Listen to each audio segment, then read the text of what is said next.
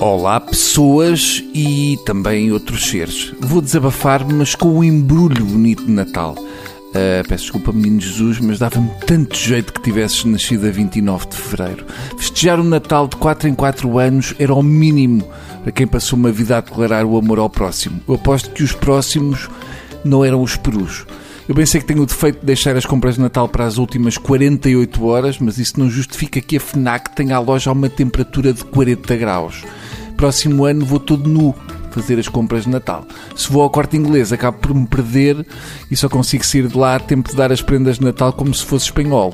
Deixo pedaços de pão no chão para encontrar a saída, mas ainda assim não consigo dar com a porta de saída. Se fico à espera do elevador, as barbas crescem, os anos passam e fico com Alzheimer e já não sei para quem são as compras que já fiz e as que ainda me faltam fazer.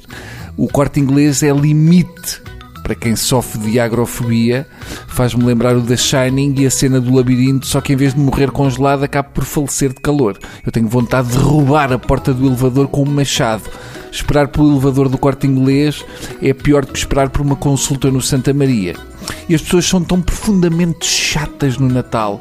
Mandam vir por terem embrulhos mal feitos, ensurdecem quando depois de horas a mandar vir não ouvem quando dizem próximo cliente à caixa 6 depois de horas à espera, quando chega a vez delas, adormecem.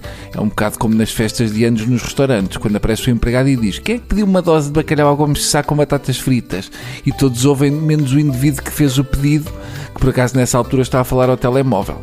Há pessoas que pedem sete embrulhos diferentes para a mesma prenda e ainda escrevem os nomes no embrulho. Epá, são todos iguais, atirem os embrulhos ao ar e a família que os abocanhe.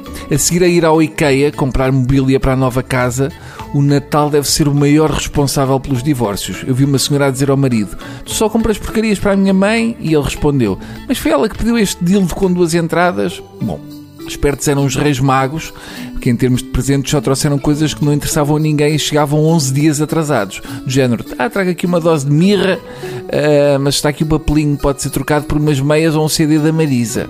E depois temos os livros. Artistas, gente sensível, afastada do mundo e do dia-a-dia -dia das pequenas criaturas, mas que de repente têm um ataque e todos se sentem inspirados para lançar um livro no mês de dezembro. Temos malta, poetas, escritores que vivem num mundo à parte, mas que acabam a escrever e a lançar livros no mês de Natal, sabendo que ninguém compra aquilo pelo que vocês escreveram, mas porque todos pegam no que está no top 10 da FNAC, porque é o que está mais à mão. Portanto, se os outros gostam, também deves gostar. Vais mamar com isto. É como quando eu era pequeno e diziam à minha mãe: leva estas calças, é o que está na moda e todos compram. E se vestíssemos livros, acabávamos todos por ir à missa do galo com umas cuecas do José Rodrigues dos Santos. Fiquei a pensar um bocadinho nisso, está bem? Até amanhã.